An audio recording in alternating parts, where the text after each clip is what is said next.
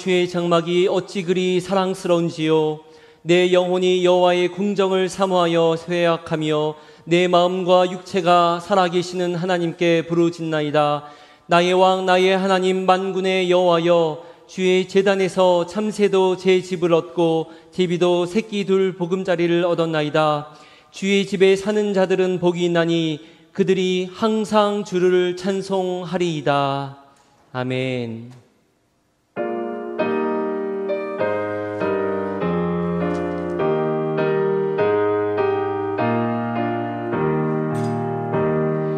멸류관 벗어서 주 앞에 들이세.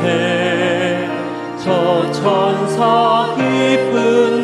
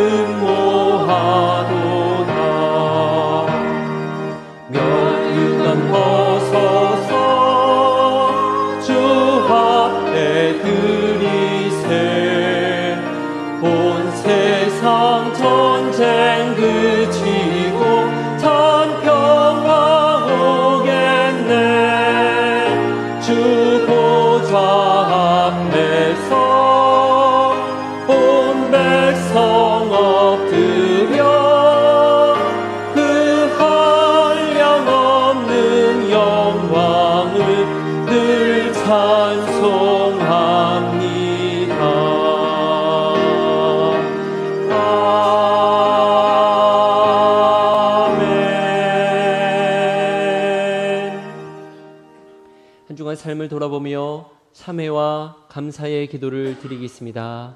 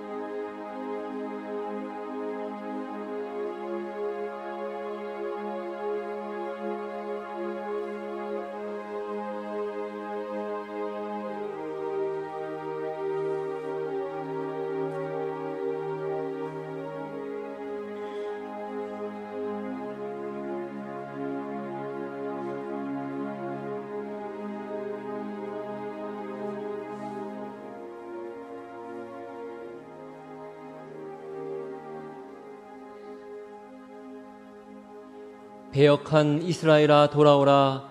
나의 노한 얼굴을 너희에게로 향하지 아니하리라. 나는 긍휼이 있는 자라. 노를 한없이 품지 아니하느니라. 여호와의 말씀이니라. 아멘. 자리에 앉아서 찬송 드리겠습니다.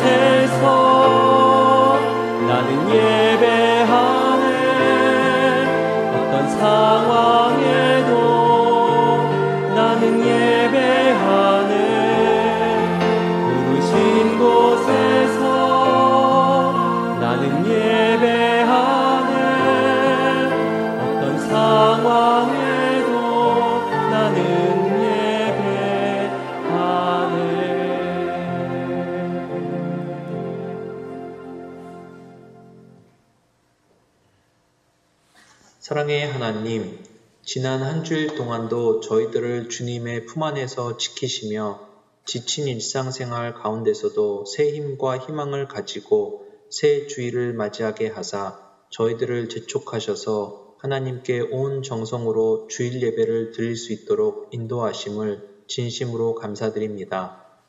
지난 2020년 시작된 코로나 사태가 백신 접종에도 불구하고 델타 변이 등으로 장기화되어서 아직도 우리의 삶과 일상생활을 어렵게 하고 있습니다. 그리고 우리 교회에서도 정상적으로 교인들이 모여서 기도를 드리기 힘든 여건이 계속되고 있습니다. 어려운 환경 가운데서 수고하시는 의료진, 각국의 보건당국, 그리고 경제적으로 피해를 입은 소상공인들에게 난관을 슬기롭게 헤쳐나갈 수 있는 지혜와 용기를 주시었고 힘들어진 삶으로 인해 지친 우리들의 마음을 자비하신 주님의 은총으로 보듬어 주시옵소서. 육신의 연약함과 마음의 어려움을 가지고 있는 형제 자매들을 위하여 기도합니다. 우리의 육과 영의 주관자가 되시며 창조주 되시는 주님, 치료의 빛을 부어 주셔서 육신이 강건하여지고 마음이 회복되는 축복을 더하여 주시옵소서. 주님 앞에 홀로 나와 엎드려 간구하는 기도의 소리를 들으시고 세상이 주는 것과는 다른 주님의 평안 안에서 근심과 어려, 두려움을 이기게 하여 주시옵소서.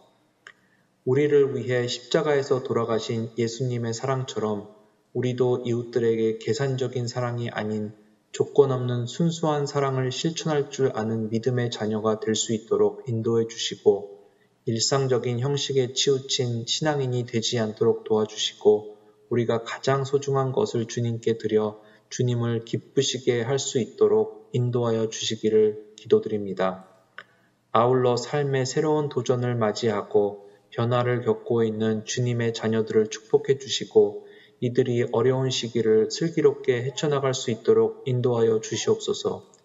나의 죄를 대신하여 십자가 지신 사랑의 주 예수님의 이름으로 기도드립니다. 아멘.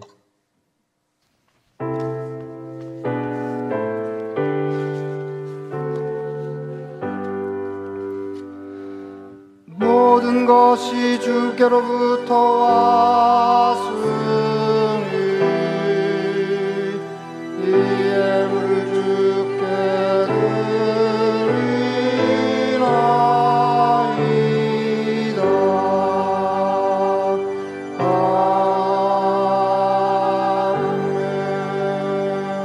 아멘.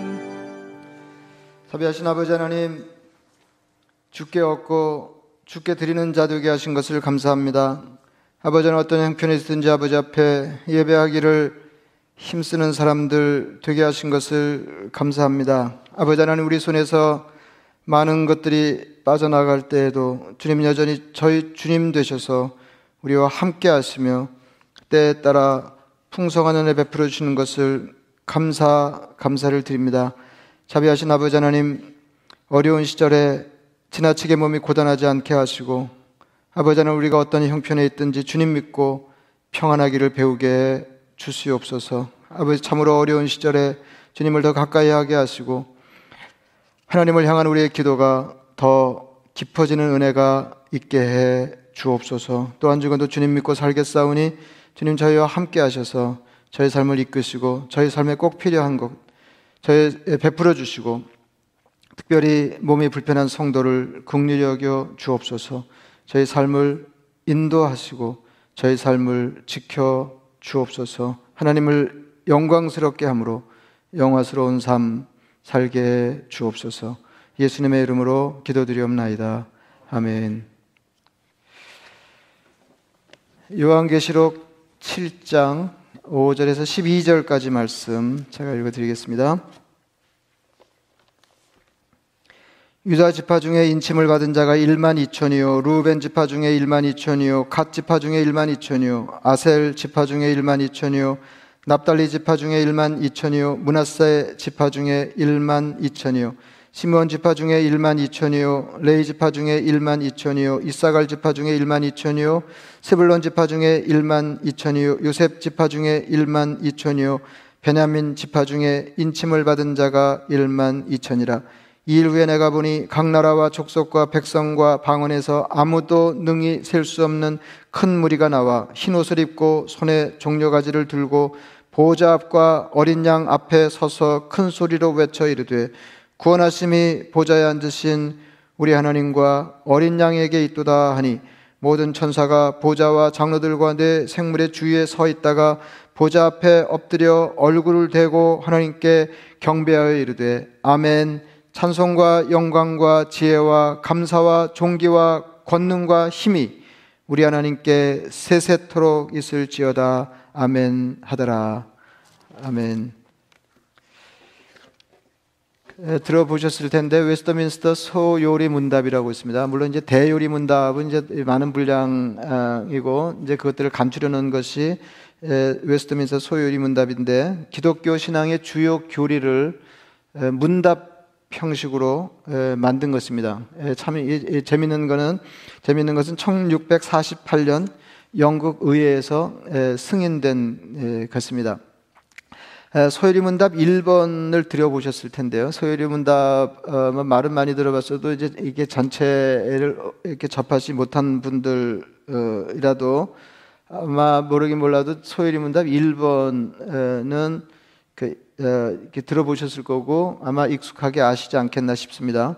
예, 사람의 제일 되는 목적이 무엇인가? 어, 이제 이게 질문이고요. 요리 문답이니까 이제 답이 있어야 되죠. 답은 이렇습니다. 하나님을 영화롭게 하는 것과 영원토록 그를 즐거워하는 것이다. 그래서 여러분 이게 저 어, 신앙의 요리 그러니까 중요한 교리를 교육하기 위해서 만든 질문이다.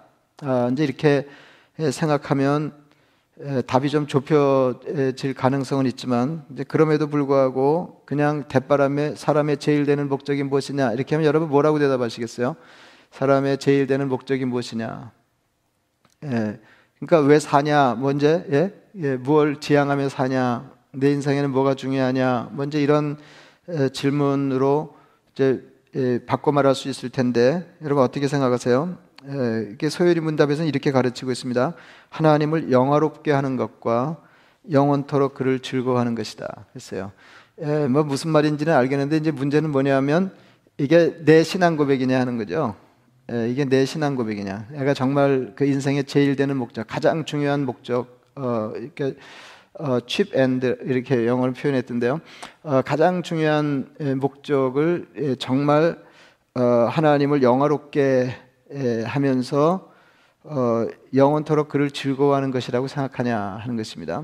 예, 그래서 늘 말씀드리지만은 신앙생활은 답답한 의무를 이행하는 게 아니에요. 예, 의무를 이행하는 게 아니에요. 예, 그러니까 어떤 사람은 우리가 천국 가면 어, 뭐 다른 거 할 거 없이 예, 뭐 주야장창 어, 예배 드리고 하나님 찬양하고 산다면 이렇게 하면은 어, 그거 재미없겠는데 이제 이런 당장 뭐 대놓고 할 얘기는 아니지만 속으로 어, 이게 내가 생각하는 천국하고 좀 차이가 있네 에, 이런 느낌을 받을지 모르겠습니다.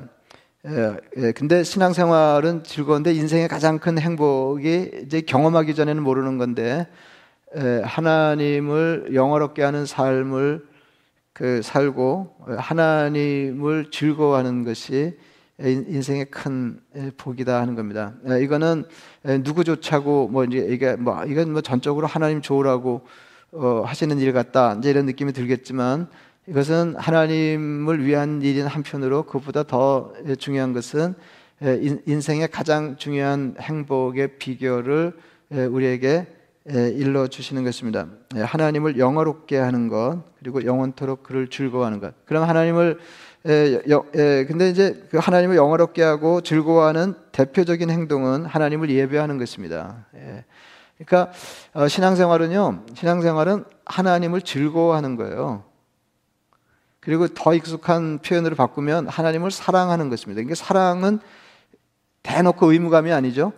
사랑의 의무가 포함되는 게 사실이지만, 어, 이거는 좋은 정서잖아요. 사랑은. 사랑은 행동이면서 사람을 행복하게 하는 좋은 정서입니다. 그죠? 예. 그래서 신앙생활은 하나님을 좋아하고, 하나님을 즐거워하고, 하나님을 사랑하는 것입니다. 근데 이 수준에 못 가고 이제 신앙생활이 의무에 머물면 하나도 재미가 없는 거죠. 하나도 재미가 없는 거죠.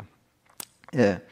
어, 그, 이, 그래서 이제 하나님 즐거워하고 하나님 영화롭게 하는 대표적인 행동, 어, 그러면 뭐 삶 전체가 그리, 그리 돼야 된다는 거지만은 어, 이렇게 대표적인 행, 행위 하나를 꼽으라고 그러면 이제 그걸 뭉뚱그려서 예배 이렇게 말할 수 있을 것입니다. 요한계시록은 언제 어디서나 어떤 형편에서든지 하나님을 예배하고 찬양하는 것이 얼마나 중요한지를 알려주는 책입니다. 예. 그 쓸데없는 그걸 덧붙이자고 그러면 어, 이렇게 종말의 스케줄을 알려주는데 기본적인 목적, 의도가 있지 않고 어, 정말 중요한 메시지를 우리에게 주어서 우리 삶, 삶이나 신앙생활을 정돈하려고 하는 것인데 예, 가장 중요한 게 하나님 예배하고 찬양하는 게 중요하다 하는 것을 일러주는 거예요. 예, 그리고 또 더, 조금 덧붙여 말하자 그러면 어떤 형편에서든지 하나님을 예배하고 찬양하는 사람이 되라 하는 것입니다. 어, 결정적인 순간에 하나님의 사람인지 아닌지를 갈라내는 결정적인 행동이 예배입니다. 예, 요한계시록 보면 그게 아주 선명하게 드러나거든요. 예, 그러니까 하나님의 사람과 하나님의 사람이 아닌 사람을 갈라내는 어, 이렇게 드러나는 행동이 뭐냐? 그러면 하나님을 예배하고 찬양하냐 아냐냐입니다. 예, 하나님. 그러니까 다시 말하면 누구를 예배하고 누구를 숭배하고 어, 누구를 높이고 있는가 하는 것으로 어, 하나님의 백성됨과 예, 아닌 것이 갈라지고 드러난다. 예, 이제 그런 말씀입니다.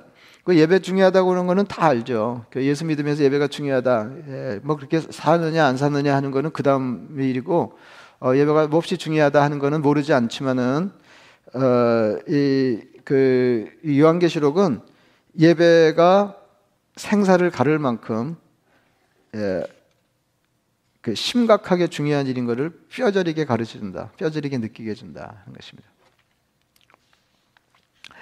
어, 그 애굽에서 노예 생활하면서 신음하는 사람들을 구출하라는 하나님의 명령을 받은 모세가 애굽의 최고 통치자인 바로를 찾아가서 하나님의 백성을 보내라고 말할 때 뭐라고 얘기하냐면 광야에서 하나님을 예배하는 게 목적이다 그렇게 얘기합니다. 우리를 보내서 광야에서 하나님을 섬기게 하라. 아, 이렇게 얘기해요. 그러니까 내 백성을 보내라 하나님 말씀하실 때 예, 그렇게 말씀하셨습니다. 그 물이 피가 되는 이제 그 이제 저 바로가 노예들을 보낼 일이 없잖아요. 그 뭐 상당한 규모의 예, 국가 재산인데 내 백성을 보내라 그런다고 왜 이게 왜 네 백성이냐 그리고 안 보내는 거죠. 예, 안 보내는 거죠. 예, 저항하니까 하나님이 바로의 마음을 돌이키기 위해서 이제 거퍼 재앙을 내리시는데 첫 번째 재앙이 물이 피가 되는 재앙이었습니다. 어, 물이 피가 되는 첫째 재앙을 예고할 때 모세가 어, 이렇게 말했습니다. 히브리 사람의 하나님 여호와께서 나를 왕에게 보내어 이르시되 내 백성을 보내라. 그러면 그들이 광야에서 나를 섬길 것이니라 하였으나 이제까지 내가 듣지 아니하도다. 이렇게 얘기합니다. 둘째 재앙 때도 같은 말씀을 하셨습니다. 여호와께서 모세에게 이르시되 너는 바로에게 가서 그에게 이르기를 여호와의 말씀에 내 백성을 보내라 그들이 나를 섬길 것이니라. 넷째 재앙 때도 마찬가지입니다. 여호와께서 모세에게 이르시되 아침에 일찍 일어나 바로 앞에 서라. 그가 무리는 곳으로 나오리니 그에게 이르기를 여호와께서 이와 같이 말씀하시기를 내 백성을 보내라. 그러면 그들이 나를 섬길 것이니라.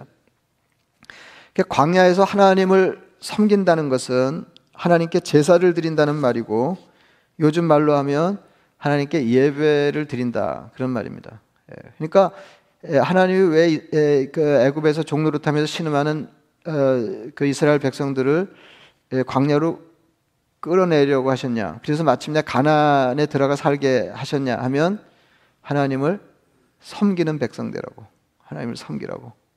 그러니까 어, 이건 그냥 탈출의 명분이 아니고 어, 하나님이 거퍼 말씀하신 출애굽의 목적입니다. 아, 그냥 한 번 말씀하신 게 아니에요. 예, 조금 전에 읽어드린 넷째 장이 실행, 실행되었을 때 바로가 이렇게 반응한 것을 보면 하나님을 섬기는 것이 예, 곧 하나님을 하나님께 제사 드린다는 말인 걸 알 수 있습니다. 이제 이제까지는 제가 읽어드린 것은 내 백성을 보내라. 예, 그들이 광야에서 나를 섬길 것이니라. 그죠? 섬길 것이니라. 예, 근데 이제 예, 그 하나님이 거퍼 내 백성을 보내라 광야에서 나를 섬길 것이다. 그런데 네가 안 보내줬다. 이제 그렇게 바로에게 예, 지적해 말하면서 어, 예, 그, 이, 그 재앙 다른 재앙을 예고 예, 그 실행할 때 바로가 예, 이렇게 얘기합니다. 제가 읽어드릴게요. 바로가 모세와 아론을 불러 이르되 너희는 가서 이 땅에서 너희 하나님께 제사를 드리라 그래요. 예?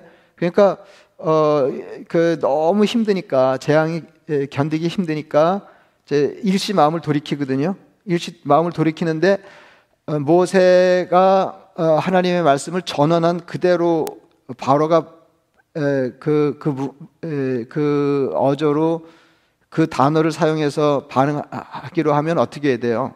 예, 너희는 가서 이 땅에서 어, 너희 하나님을 섬기라. 그래야 될 거 아니에요. 그죠? 예, 근데 너희는 가서 이 땅에서 너희 하나님께 제사를 드리라. 이렇게 얘기합니다. 이 말은 무슨 얘기냐면 섬긴다고 하는 것이 예, 제사한다는 말과 같은 말이라는 거죠. 그죠? 예, 섬긴다는, 예, 섬긴다는 말이 예, 제사한다는 말과 같은 말이에요.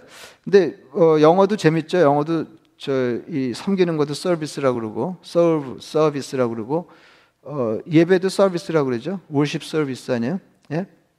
어, 모세가 부당하다고 이제 말했습니다. 예, 우리가 사흘길쯤 광야, 그러니까 여기서 그냥 이 땅 안에서 이 땅 안에서 하나님께 제사 드리면 되지 예, 이렇게 얘기하니까 어, 모세가 뭐라고 얘기하냐면 우리가 사흘길쯤 광야로 들어가서 우리 하나님 여호와께 제사를 드리되 우리에게 명령하신 대로 명령하시는 대로 하려 하나이다 그랬어요.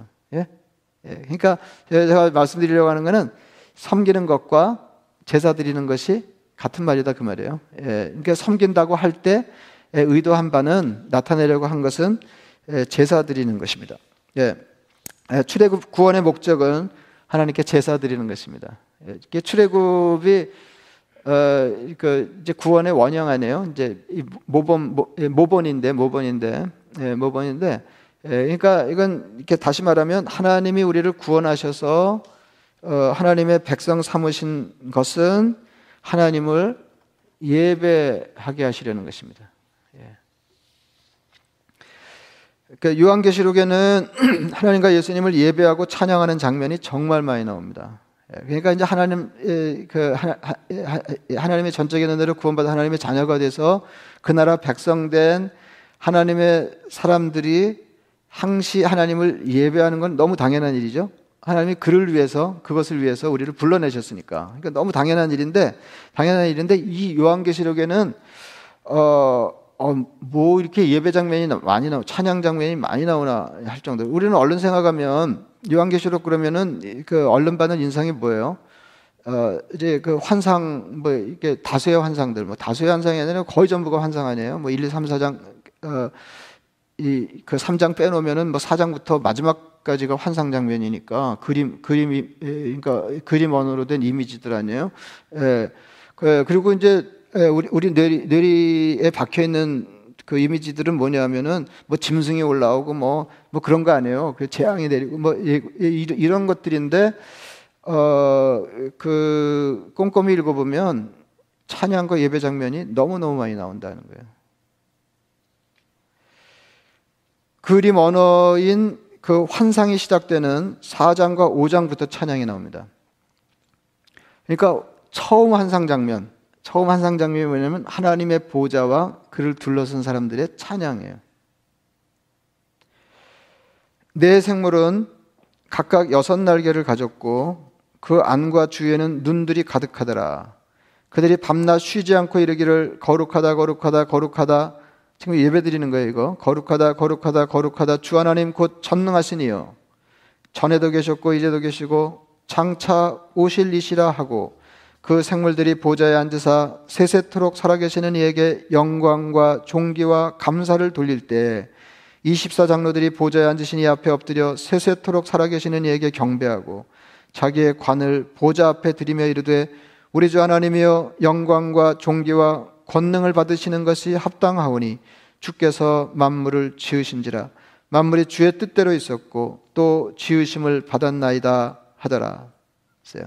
예배 찬양 장면이죠. 예배 찬양 장면. 예, 보좌 하나의 보좌 있고. 그러니까 예, 환란이 예고되는 예, 환란이 예고되는 성도들을 위로하고 어떤 어려움에도 불구하고 신앙을 지키라고 어, 이게 권면하는 그 말씀을 하실 때 제일 먼저 인상적인 환상으로 보여주신 것이 하나님의 보좌고 하나님이 하늘에 계시다는 거 아니에요? 이게 보좌고 하나님은 여전하시고 영원하시고 그, 그러면서 그 구원의 하나님을 노래하고 찬양하고 예배하는 예, 이런 장면이 먼저 나온다는 것입니다. 예. 그래서 요한계시록에서 뭐가 중요한지를 아셔야 돼요. 예, 뭐가 중요한지를 아셔야 돼요. 5장 예배 장면의 일부를 읽어드리겠습니다. 조금 전에는 4장이었고요. 이제 5장이에요, 5장. 어, 내가 또 보고 들음에 보좌와 생물들과 장로들을 둘러선 많은 천사의 음성이 있으니 그 수가 만만이요 천천이라. 큰 음성으로 이르되 죽임을 당하신 어린 양은 능력과 부와 지혜와 힘과 종기와 영광과 찬송을 받으시기에 합당하도다 하더라. 내가 또 들으니 하늘 위에와 땅 위에와 땅 아래와 바다 위에와 또 그 가운데 모든 피조물이 이르되 보좌에 앉으신 이와 어린 양에게 찬송과 종기와 영광과 권능을 세세토록 돌릴지어다 하니 내 생물이 이르되 아멘 하고 장로들은 엎드려 경배하더라. 그러니까 내 생물이 뭐냐 하는 걸 따지는 것보다 더 중요한 건 뭐냐 하면 모든 피조물들이 하나님께 영광을 돌리며 예배하고 있다는 것입니다. 7장에 나오는 예배 장면이 대단히 인상적입니다. 오늘은 그냥 뭐 어, 사실 설교를 하고 제가 몇 마디 안 하고요. 다 그냥 성경만 읽어 드릴 거예요. 예, 그 7장에 나온 예배 장면 예, 유다 지파 중에 인침을 받은 자가 오늘 본문이죠. 예, 유다 지파 중에 인침을 받은 자가 1만 2천이요. 루벤 지파 중에 1만 2천이요. 갓 지파 중에 1만 2천이요. 아셀 지파 중에 1만 2천이요. 납달리 지파 중에 1만 2천. 므낫세 지파 중에 1만 2천. 므낫세 지파 중에 어, 시므온 지파 중에 1만 2천이요. 레위 지파 중에 1만 2천이요. 잇사갈 지파 중에 1만 2천이요. 스불론 지파 중에 1만 2천이요. 요셉 지파 중에 1만 2천, 베냐민 지파 중에 인침을 받은 자가 1만 2천이라. 그러니까 중요한 거는 인침을 받은 자가 각 지파에 1만 2천 명씩 합해서 이제 14만 4천이라는 거예요. 이 일 후에 보니 근데 이제 그 그 다음을 연결해서 읽으셔야 돼요. 이 일 후에 내가 보니 각 나라와 족속과 백성과 방언에서 아무도 능히 셀 수 없는 큰 무리가 나와 흰 옷을 입고 손에 종려가지를 들고 보좌 앞과 어린 양 앞에 서서 큰 소리로 외쳐 이르되 구원하심이 보좌에 앉으신 우리 하나님과 어린 양에게 있도다 하니 모든 천사가 보좌와 장로들과 내 생물의 주위에 서 있다가 보좌 앞에 엎드려 얼굴을 대고 하나님께 경배하여 이르되 아멘 찬송과 영광과 지혜와 감사와 존귀와 권능과 힘이 우리 하나님께 세세토록 있을지어다 아멘 하더라. 여러분 그 인침을 받은 자가 12지파에서 각각 그 1만 2천이고 합해서 14만 4천인데 바로 뒤에 보면 바로 뒤에 보면 각 나라와 족속과 백성과 방언에서 아무도 능히 셀 수 없는 큰 무리가 나와 흰 옷을 입고 하나님과 예수를 찬양한다 그랬습니다. 제가 그 14만 4천이 이제 상징적인 숫자다 하는 말씀을 드렸어요. 예, 그냥 온통 상징이거든요. 예, 환상 장면에서는 어, 온통 상징이에요. 근데 이제 그 흔히 오해하기 쉬운 게 뭐냐면 어, 이미지는 환상이고 또 숫자는 고지고대로 이렇게 받아들이는 사람이 이게 그러면 앞뒤가 안 맞는 거죠. 예, 앞뒤가 안 맞는 거예요. 예, 이게 그냥 오, 온통 그림 언어입니다. 예, 온통 상징적인 거예요. 그러니까 상징적인 이미지, 상징적인 언어예요. 어, 그러니까 인침을 받은 사람들이 하나님을 찬양할 수 있는데 바로 이어서 말하기를 각 나라와 족속과 방언에서 아무도 능히 셀 수 없는 큰 무리가 하나님을 찬양했다 그랬습니다. 근데 만약에 이걸 문자 언어로 이해한다면 그러니까 이게 따질 게 너무 많아지고요. 굉장히 힘들어요. 왜? 앞뒤가 안 맞으니까. 그냥 14만 4천 이렇게 해놓고 내가 거기 들까? 뭐 이럴 게 아니고 이 14만 4천이 뭔지를 어떻게 해서 나왔는지를 아셔야 합니다. 여러분 보세요. 이걸 에, 그대로 이제 이걸 문자 언어로 문자 언어로 받는다 그러면은 인칭을 받은 사람이 이제 각 지파 1만 2천에 14만 4천인데 12지파. 어, 이거는 복음의 가르침이 아니에요. 아 그렇잖아요. 아니 그 12지파에 속한 사람들만 12,000씩 뽑아 가지고 하나님 백성 삼고 그런다 그러면 아 우리가 예수님 믿고 하나님 따를 이유가 하나도 없는 거죠. 우리는 제외되는데. 그리고 유다 지파는 큰 지파예요. 그래서 유다 지파가 예수님이 속했던 지파가 유다 지파 아니에요. 다윗의 지파. 그 예수님 다윗의 자손이시니까 예수님이 유다 지파거든요. 지파를 따지자 그러면 제일 큰 지파예요.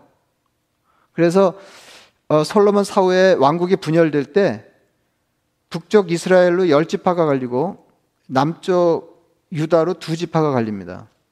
그래서 이제 더 많은 지파를 차지한 이스라엘이 그 이름을 계속 유지하고 남왕국이 유다라는 이름을 채택하는데 남왕국에서는 유다가 가장 컸기 때문에 그래요. 남왕국뿐만 아니라 열두 지파 중 유다가 제일 규모가 큽니다.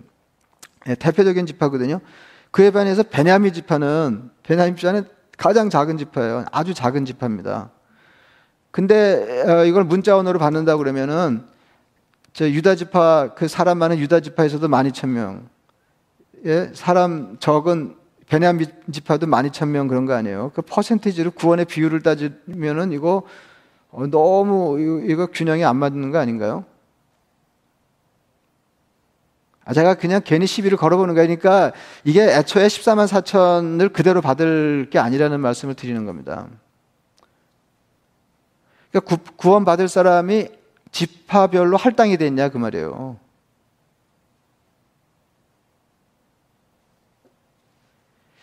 십사만뭐 이것도 뭐 예, 그 따질 필요 없는데요. 14만 4천은 전에 잠깐 말씀드린 것처럼 12 곱하기 12 곱하기 1000이거든요. 그래서 보통 학자들은 어떻게 생각하냐면은 어, 12지파, 이스라엘 12지파. 그러니까 구약 시대죠. 12지파. 그 다음에 이제 신약 시대의 12사도. 그러니까 12지파, 12사도의 기된 신앙과 관련된 사람들로 구원받은 숫자를 상징적으로 그렇게 하는 겁니다. 옛날엔 이게 어마어마한 숫자잖아요. 어마어마한 숫자잖아요.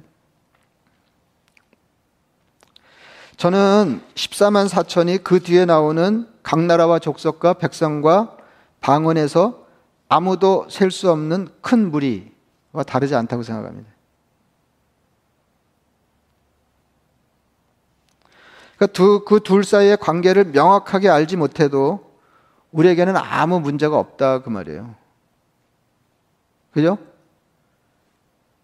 아 우리는 우리는 그 아무도 능히 셀 수 없는 제 나라와 족속과 백성과 방언에 속하는 거 아니에요. 예, 그렇게 보면 14만 4천 뭐 신경 쓸 필요가 하나도 없는 거죠. 여기 계시록 14장 찬양 장면을 보면 찬양은 아무나 하는 게 아니고 지금은 뭐 찬양 아무나 하는 것 같죠? 근데요, 찬양은 아무나 하는 게 아니고 인치심을 받은 사람만 할 수 있기 때문에 그리고 더군다나 이런 환란 시대에는 아무나 찬양할 수가 없어요. 인치심을 받은 하나님의 사람들만 찬양할 수 있습니다. 그렇기 때문에 이 무리가 찬양했다는 것은 이 사람들이 구원받은 사람들이라 그 말이에요. 14장을 보겠습니다. 또 내가 보니 보라 어린 양이 시온산에 섰고 예, 이것도 저 이 미지죠. 예, 어린 양이 예수님인데 그냥 양이 서 있는데 양이네 이렇게 하면 안 되는 거잖아요. 내가 보니 보라 어린 양이 시온산에 섰고 그와 함께 14만 4천이 서 있는데 그들의 이마에는 어린 양의 이름과 그 아버지 이름을 쓴 것이 있더라. 내가 하늘에서 나는 소리를 들으니 많은 물소리와도 같고 큰 우레소리와도 같은데 내가 들은 소리는 검은 고 타는 자들이 그 검은 고를 타는 것 같더라. 그들이 보호자 앞과 내 생물과 장로들 앞에서 새 노래를 부르니 땅에서 속량함을 받은 14만 4천 밖에는 그 속량이라고 하는 것은 예, 값을 치르고 노예를 양민으로 끌어내는 거 아니에요? 예, 그게 속량이에요. 구하여 속한다. 이런 거는 예, 구속이라고 말하고 속량은 속하여 값을 치르고 어, 값을 치르고 어, 노예된 자리에서 자유민으로 끌어내는 것을 속량이라고 그래요. 양민득이 하는 거죠. 속량함을 받은 14만 4천. 그러니까 쉬운 말로 하면 구원이죠. 구원받은 14만 4천 밖에는 능히 이 노래를 배울 자가 없더라. 그러니까 구원받은 자만이 하나님을 예배하고 찬양할 수 있다 그 말이죠. 예. 그러니까 이 예배가 얼마나 중요한지 알 수 있어요. 예배가 얼마나 중요한지. 예. 그 우리 교회 이름이 뭐예요? 찬양교회 아니에요. 예. 처음 들으면은 어, 그, 예, 그 제가 여기 담임 목사를 부임할 때는 저 찬양교회라는 이름이 없었거든요. 이렇게 흔한 교회 이름이 아닙니다. 찬양교회는 요새는 뭐 새찬양, 주찬양, 뭐뭐 뭐 이런 이 유사 찬양교회들이 있는데 예, 예. 그러니까 찬양이라는 이름을 교회 이름에 이렇게 채택하죠. 이렇게 많은 뭐 그런 많은 이름들이 있는데 어, 그 우리 교회가 찬양교회라고 이름을 지을 때는 지을 때는 찬양교회가 없었어요. 야, 근데 이게 탁월한 이름 아니에요? 제가 그래서 저 우리 교회 설립하신 문정산 목사님한테 들었는데 이게 요한 계시록에 나오는 하나님을 예배하고 찬양하는 장면을 떠올리면서 찬양교회라고 졌다는 거예요. 굉장하죠. 예. 그러니까 이 찬양교회가 이게 예, 아, 예, 아, 예, 그냥 평화 시기에는 평화 평화 시기에는 뭐 교회 이름이 그저 그럴지 모르나 예? 환란 시대에는 이게 어마어마한 저 의미를 지닌 교회 이름이다 그 말이에요. 예. 그러니까 그때는 뭐가 관건이냐면 찬양하는 자냐 이거예요. 찬양하는 자. 네가 찬양하는 자냐? 하나님을 찬양하는 자냐? 하나님을 예배하는 자냐?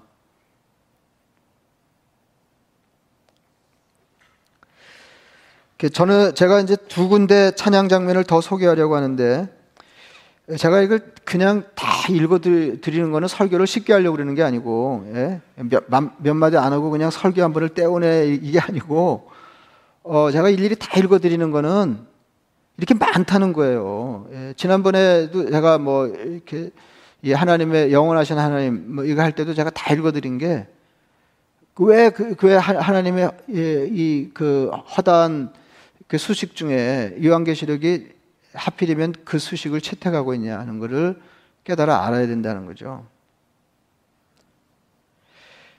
요한계시록의 찬양이 얼마나 많이 나오는지 느끼시라 그거예요. 그 말은 찬양이 얼마나 중요한지, 예배가 얼마나 중요한지. 더군다나 환란 때, 그 다음에 환란이 예고되는 때, 예? 우리 신앙을 위협하는 사람이 가까이 있을 때, 얼마나 아, 이게 중요한 일인지를 느끼시라 그 말입니다. 15장도 보세요. 재앙과 찬양이 섞여 나옵니다. 예, 또 이걸 아시는 게 중요해요. 재앙과 찬양이 섞여 나와요. 이건 한가할 때 하나님을 높이고 예배 뭐 이런 게 아니에요. 또 하늘에 크고 이상한 다른 이적을 보매 일곱 천사가 일곱 재앙을 가졌으니 곧 마지막 재앙이라 하나님의 진노가 이것으로 마치리로다. 또 내가 보니 불이 섞인 유리바다 같은 것이 있고 짐승과 그의 우상과 그의 이름의 수를 이기고 벗어난 자들이 유리바다 가에 서서 하나님의 검은 거를 가지고 하나님의 종 모세의 노래 어린 양의 노래를 불러 이르되 주 하나님 곧 전능하시니시여 하시는 일이 크고 놀라우시도다. 만국의 왕이시여 주의 길이 의롭고 참되시도다. 주여 누가 주의 이름을 두려워하지 아니하며 영어롭게 하지 아니하오리까? 오직 주만 거룩하시니이다 주의 의로우신 일이 나타났음에 만국이 와서 주께 경배하리이다 하더라. 그 모든 사람들이 다 어, 로마의 황제를 숭배하고 우상을 숭배하고 아, 하나님 섬기는 것을 방해할 때 방해할 때 그 사람들을 그 하나님 벌 주시기 위해서 그 심판을 예고하는 장면에 재앙 재앙 예고 장면에 어, 그 찬양이 따라 나온다는 것입니다. 하나님 예배하고 찬양하는 것이 한 군데만 더 읽어드리겠습니다. 이일 에 내가 들으니 하늘에 허다한 무리에 큰 음성 같은 것이 있어 이르되 할렐루야 구원과 영광과 능력이 우리 하나님께 있도다. 그의 심판은 참되고 의로운지라 음행으로 땅을 더럽게 한 큰 음녀를 심판하사 이게 바벨론이라고 그랬어요.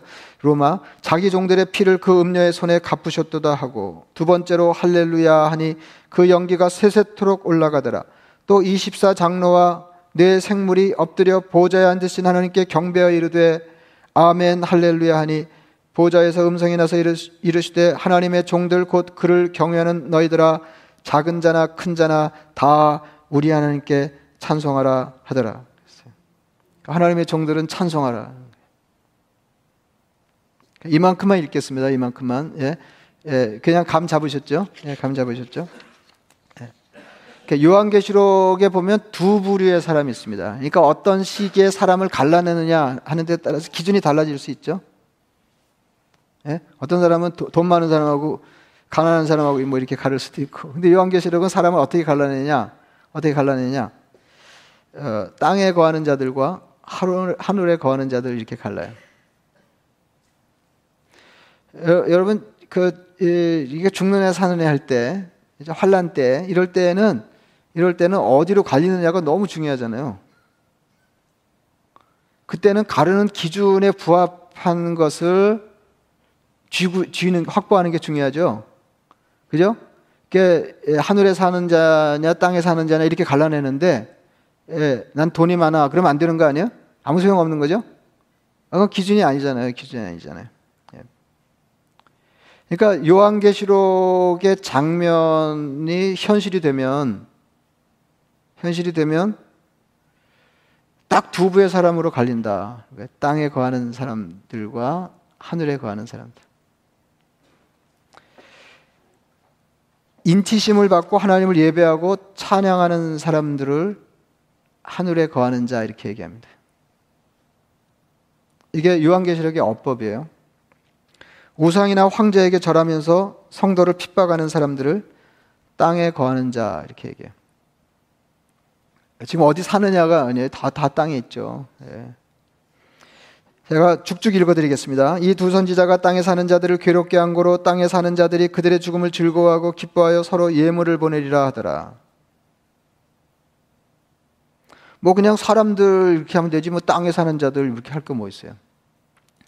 내가 보면 또 다른 짐승이 땅에서 올라오니 어린 양같이 두 뿔이 있고 용처럼 말을 하더라. 그가 먼저 나온 짐승의 모든 권세를 그 앞에서 행하고 먼저 나온 짐승은 로마 제국이에요. 어. 예, 그가 뭐- 두 번째 근데 두 번째 짐승이 나오는데 또 다른 짐승이 나오는데 두 번째 짐승은 로마의 권력에 어, 협력하는 세력이에요. 예, 그가 먼저 나온 짐승의 모든 권세를 그 앞에서 행하고 땅과 땅에 사는 자들을 처음 짐승에게 경배하게 하니. 예, 그러니까 땅에 사는 자들은 짐승에게 경배하는 자들이 땅에 사는 자들이에요. 곧 죽게 되었던 상처가 나은 자니라. 큰 이적을 행하되 심지어 사람들 앞에서 불이 하늘로부터 땅에 내려오게 하고. 그러니까 이런 사람들도 막강한 권력을 행사해요. 예. 그러니까 유사 종교죠, 유사 종교. 예, 막강한 권력을 행사하거든요. 막강한 권, 예. 심지어 사람들 앞에 하- 불이 하늘로부터 땅에 내려오게 하고 짐승 앞에서 받은 바 이적을 행함으로 땅에 거하는 자들을 미혹하며 땅에 거하는 자들에게 이르기를 칼에 상하였다가 살아난 짐승을 위하여 우상을 만들라 하더라. 또 어, 17장 읽어드리겠습니다. 또 일곱 대접을 가진 일곱 천사 중 하나가 와서 내게 말하여 이르되 이리로 오라 많은 무리에 앉은 큰 음녀가 받을 심판을 내게 보이리라. 땅의 임금들도 그와 더불어 음행하였고 땅에 사는 자들도 그 음행의 포도주에 취하였다. 그 17장 그 이어 나오는 네, 말씀입니다. 내가 본 짐승은 전에 있었다가 지금은 없으나 장차 무적용으로부터 올라와 멸망으로 들어갈 자니 땅에 사는 자들로서 창세 이후로 그 이름을 이름이 생명책에 기록되지 못한 자들이 이전에 있었다가 지금은 없으나 장차 나올 짐승을 보고 놀랍게 여기리라. 말씀드린 대로 첫 번째 짐승은 로마 제국이고 두 번째 짐승은 어, 로마 제국에 협력하는 그 세력입니다. 그 통치에 따르면서 하나님을 거스르는 사람들이 땅에 거하는 사람들입니다. 다음은 하늘에 사는 자들에 관한 언급입니다.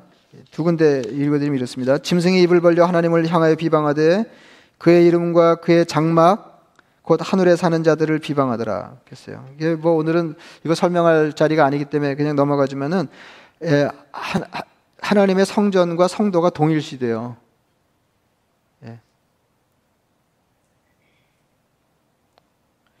그러므로 계시록 13장 12절 그러므로 하늘과 그 가운데 거하는 자들은 즐거워하라. 그러나 땅과 바다는 화했을진저. 이거는 땅에 있는 사람들은 아직 땅에 있고 하늘에 있는 사람들은 죽어서 하늘에 올라가서 살아난 사람들이 아니에요. 요한계시록의 어법입니다. 여러분 제가 반복해 말씀드리지만 요한계시록의 핵심 주제는 하나님을 예배하고 찬양하는 자리에서 이탈하지 말라 하는 것입니다. 이게 가장 중요해요. 이게 이게 가장 중요해요. 제가 어, 뭐 몰라서도 말씀을 못 드리지만은 뭐 재앙 장 재앙 예고 장면 뭐 일곱 인을 떼고 뭐 저 일곱 나팔이 울려 퍼지고 뭐 일곱 대접이 쏟아지고 하는 이런 재앙 예, 예, 장면들 이런 장면을 제가 따로 말씀드리지 않는 것은 정말로 중요한 것이 가려지지 않게 하려고 그러는 거예요. 예, 그래서 여러분들이 그냥 그건 읽어보세요. 그건 읽어보세요.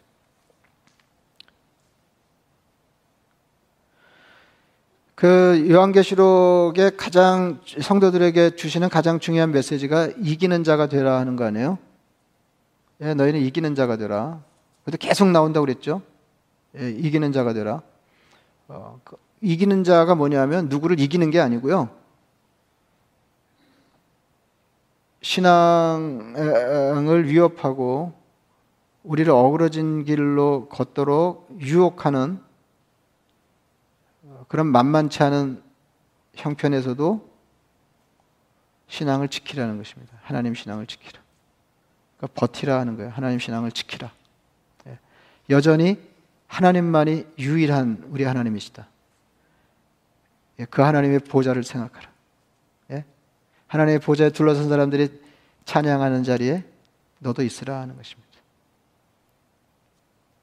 그래서 마이클 고먼이라고 하는 학자가 있는데 이 사람이 이제 요한계시록 저작, 예, 그 사람이 요한계시록 저작. 제가 이렇게 에, 그 어, 책을 보니까 책 표지에 그, 예, 어, 그 원서 이렇게 원래 책 표지에 그, 그게 있는 건 아니고 번역서의 표지에 표지에 이렇게 부제처럼 이렇게 적어놓은 것이 있는데 예, 요한계시록 바르게 읽기 이제 그 책 책 이름은 요한계시록 바르게 읽기 요한계시록 바르게 읽기인데요. 어, 요한계시록 바르게 읽기인데 그 표지에 이런 부제가 붙어 있습니다. 시민 종교를 거부하는 참된 예배와 증언. 그러니까 요한계시록에 관한 책, 요한계시록 전체를 해설하는 책을 적어놓고 부제를 그렇게 달았단 말이에요. 이거는 재앙 예고라든지 이렇게 환란 시대의 스케줄이라든지 뭐 이런 게 아니고 시민 종교를 거부한 시민 종교는 뭐냐면 이렇게, 이렇게 로마의 황제 숭배 같은 거죠. 예, 시민 종교를 거부하는 참된 예배와 증언에 관한 책이라 요한계시록. 여러분 요한계시록의 가장 중요한 이미지 하나를 꼽으라 그러면 뭘까요? 또 하나를 꼽으라는 건 어려워요. 예. 예, 하나를 꼽으라. 하나를 하나를 뽑아 올리는 건 다소 무리한 일일지 모르겠습니다. 그게 뭐냐면 하나님의 보좌와 예배 장면이에요.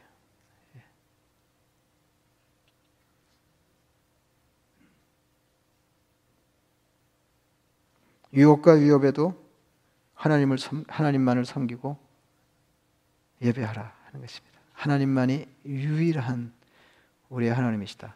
그래 가지고 요한계시록 계속 하나님과 관련해서 강조하는 게 뭐예요? 하나님의 보좌를 보여주고 찬양 장면을 보여주고 그다음에 고백할 때도 하나님이 영원하시다. 그리고 그분이 세상을 지으셨다 말하고 예. 하나님과 어린 양이 그러니까 구원이 하나님과 어린 양의 보좌로부터 나온다. 예. 그에게로부터 나온다. 하는 것을 계속 강조하는 거예요. 황제가 아니다. 다른 종교, 예, 다른 우상이 아니다. 하는 것을 계속 강조하는 것입니다. 그래서 요한계시록을 읽으면서 이걸 놓치면 허당해요. 예, 잘못인 거예요. 잘못인 거예요. 예, 그래서 어, 그 요한계시록이 중요한데요. 그래서 그 제가 다음 시간에 한 번만 더 하려고 합니다. 21장, 22장 그 천연왕국하고 새하늘과 새 땅 이제 그것만 예, 예, 예, 하고 나머지는 여러분들이 그 재앙 장면을 읽 으시면서 이렇게 제가 여러분들에게 일러드린 걸 상기하시면 어, 요한계시록의 가장 중요한 것은 여러분들이 놓치지 않고 예, 파악하시는 셈이 됩니다. 예, 말씀을 생각하시면서 기도하겠습니다.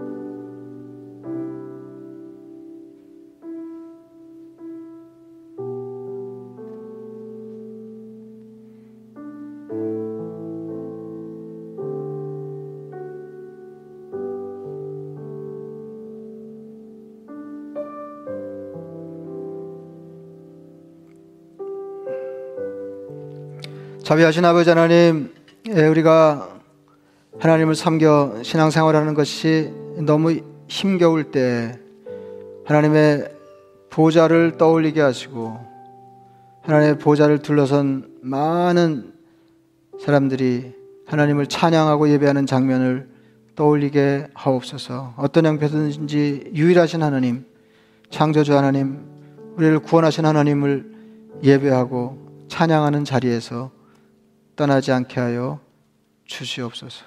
그래서 하나님이 마침내 우리에게 주시고자 하시는 영원한 복을 주님 모시고 살면서 누리는 사람들 다 되게 하옵소서. 예수님의 이름으로 기도드리옵나이다. 아멘. 일어나셔서 찬송하시겠습니다.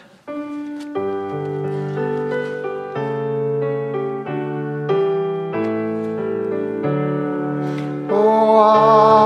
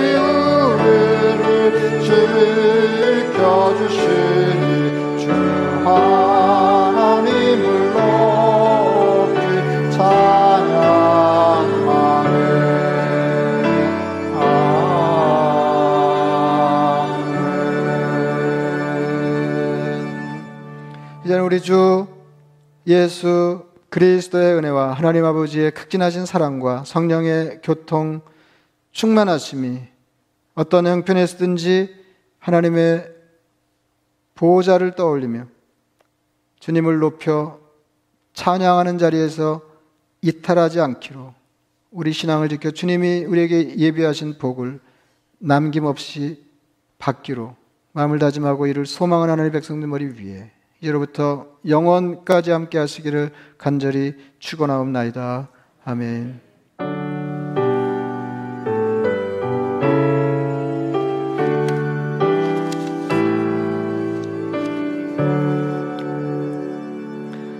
옆에 분 축복하시겠습니다. 어떤 형편에서든지 하나님을 찬양하고 예배하세요.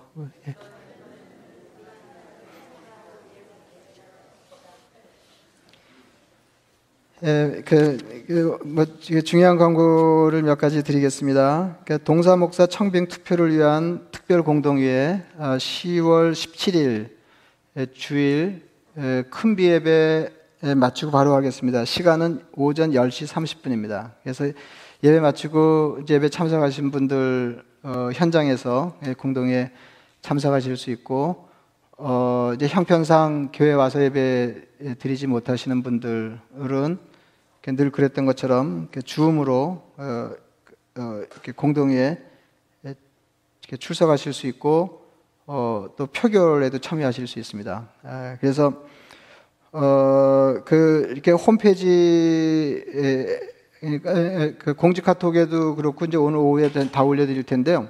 아, 이렇게 자세한 이렇게 참여 방법 아, 일러드릴 것이고, 난 줌을 한 번도 해본 일이 없다 그런 분들을 위해서도 안내하는 동영상 이렇게 만들어서 이렇게 올려드릴 테니까 아, 그 힘들다 귀찮다 마시고 꼭 그 중요한 공동회에 모두 참여하실 수 있기를 바랍니다. 예, 우리 교회에 등록된 세례교인이 참여하실 수 있습니다. 아, 그 이제 뭐 예배 마칠 때쯤이면은 이제 그 올라갈 텐데요. 그래서 어, 새, 로 그, 청빙위원회가 추천하는 목사님에 관한 여러 가지 정보들 여러분 홈페이지에 로그인해서 보실 수 있고 어, 이렇게 그냥 홈페이지에 뜨지는 않고요.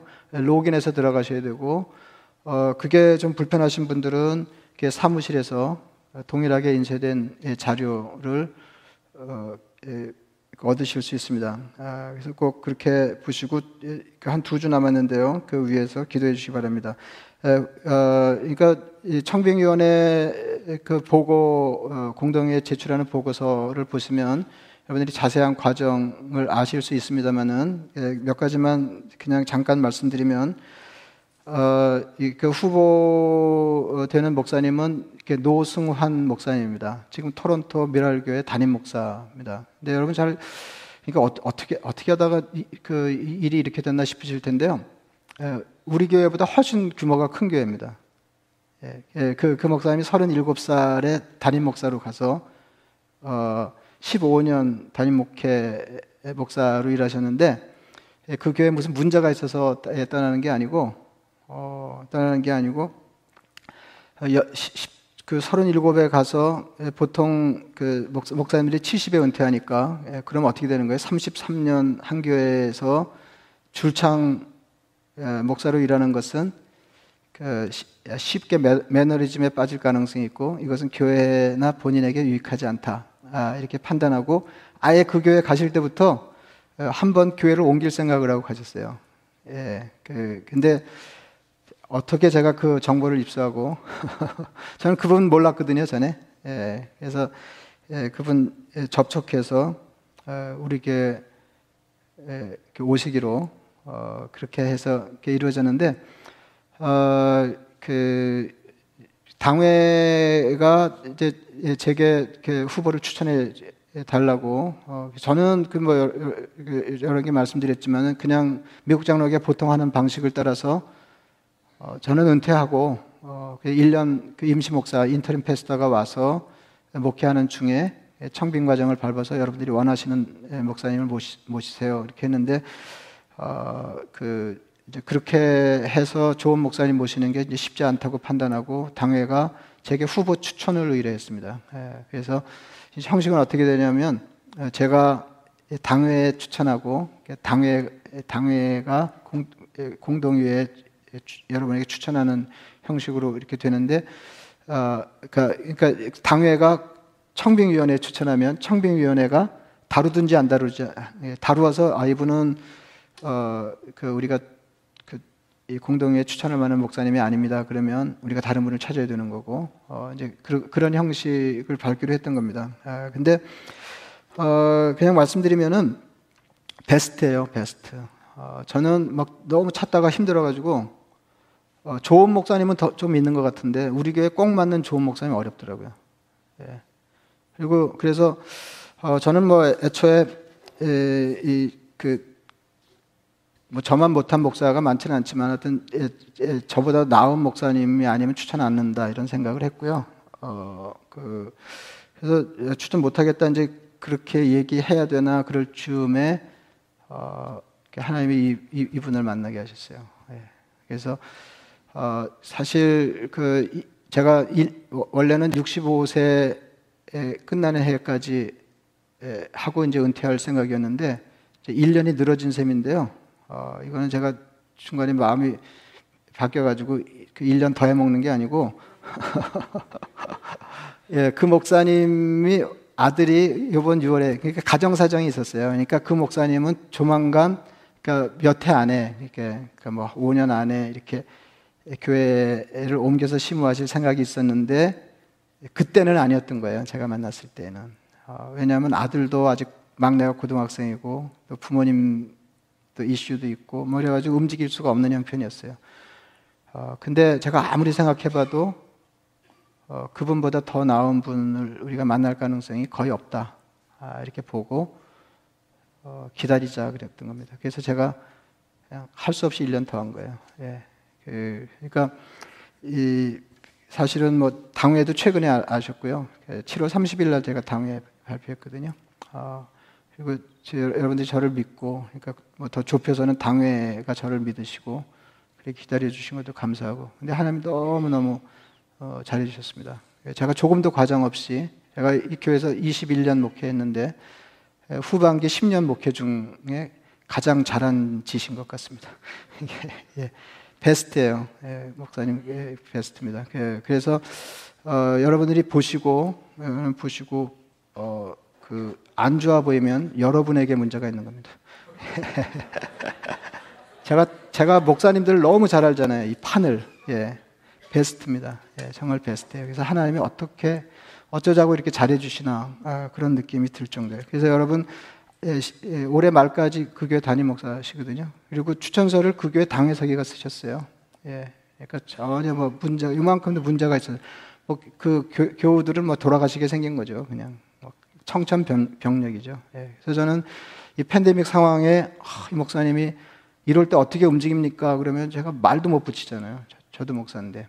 예, 근데 다행히 목사님이 결단하시고 오시기로 하고 교회가 이해를 해서 어, 일이 성사되겠습니다. 이제 물론 최종 과정은 여러분들이 살피시고 어, 뭐 설교 다 들으실 수 있고요. 요새는 뭐 예, 살피시고 어, 그다음에 기도하시고 우리 여러분들이 그 의사표 시 하시는 대로 일이 에, 결정될 것입니다. 아, 그래서 그, 그렇게 하시고요. 아, 그 이제 공동회의 할때 궁금하신 사항이나 이런 것들은 청병위원장이 여러분들에게 소상하게 일러 예, 드릴 것입니다. 어, 그, 그래서 그 스케줄은 이제 그 목사님 이 이제 1월부터 심무하실 거예요. 1월부터 담임 목사로. 이게, 코, 이게 코페스트 아니에요, 동사 목사가. 아, 근데 왜 제가 물러나면서 새- 새로운 담임 목사가 오는데 동사, 예, 동사 목사냐. 네, 그건 법적인 문제 때문에 그래요. 제가 그 목사님이 결정됐다고 물러나면 그 목사님이 위임받을 때까지 노회에서 어, 임시 당회장이 파송돼야 돼요. 이게 당회장권이 없거든요. 위임받기 전에는 목사를 부임을 해도 어, 예, 그건 번거로운 일이니까 아, 제가 그 목사님 위임 받으시고 그 다음 주에 사임하려고 그러거든요. 예, 은퇴하려고. 어, 그래서 1월부터는 이제 같이 있는데 그 목사님이 주도하셔서 어, 목회하시고 어, 저는 아마 예정으로 보면 3월이 될 것 같은데요. 예, 3월에 그 목사님 위임 받으시면 제가 그 다음 주일에 예, 그 은퇴하는 것으로 예, 그렇게 예, 스케줄 되어 있습니다. 이렇게 예, 그 위해서 기도해 주시고 어, 이렇게 은혜스러운 예, 과정이 되기를 바랍니다. 예, 다음 주부터 어, 이렇게 이른비 큰비 늦은비 현장 예배 열겠습니다. 다시 그리고 어린이 교회 청소년 교회 전면 오픈하는데 어린이 교회 경우에는 어, 아직 그 백신 접종하지 않은 아이들이 많기 때문에 이렇게 원하는 대로 현장에서 예배 드릴 수도 있고 예, 그 아직 교회에 오기 어려운 아이들을 위해서는 계속해서 영상 예배 예, 제공할 것입니다. 예, 그래서 여러분 그렇게 예, 아시고 어, 기도해 주시기 바랍니다. 친교하시겠습니다.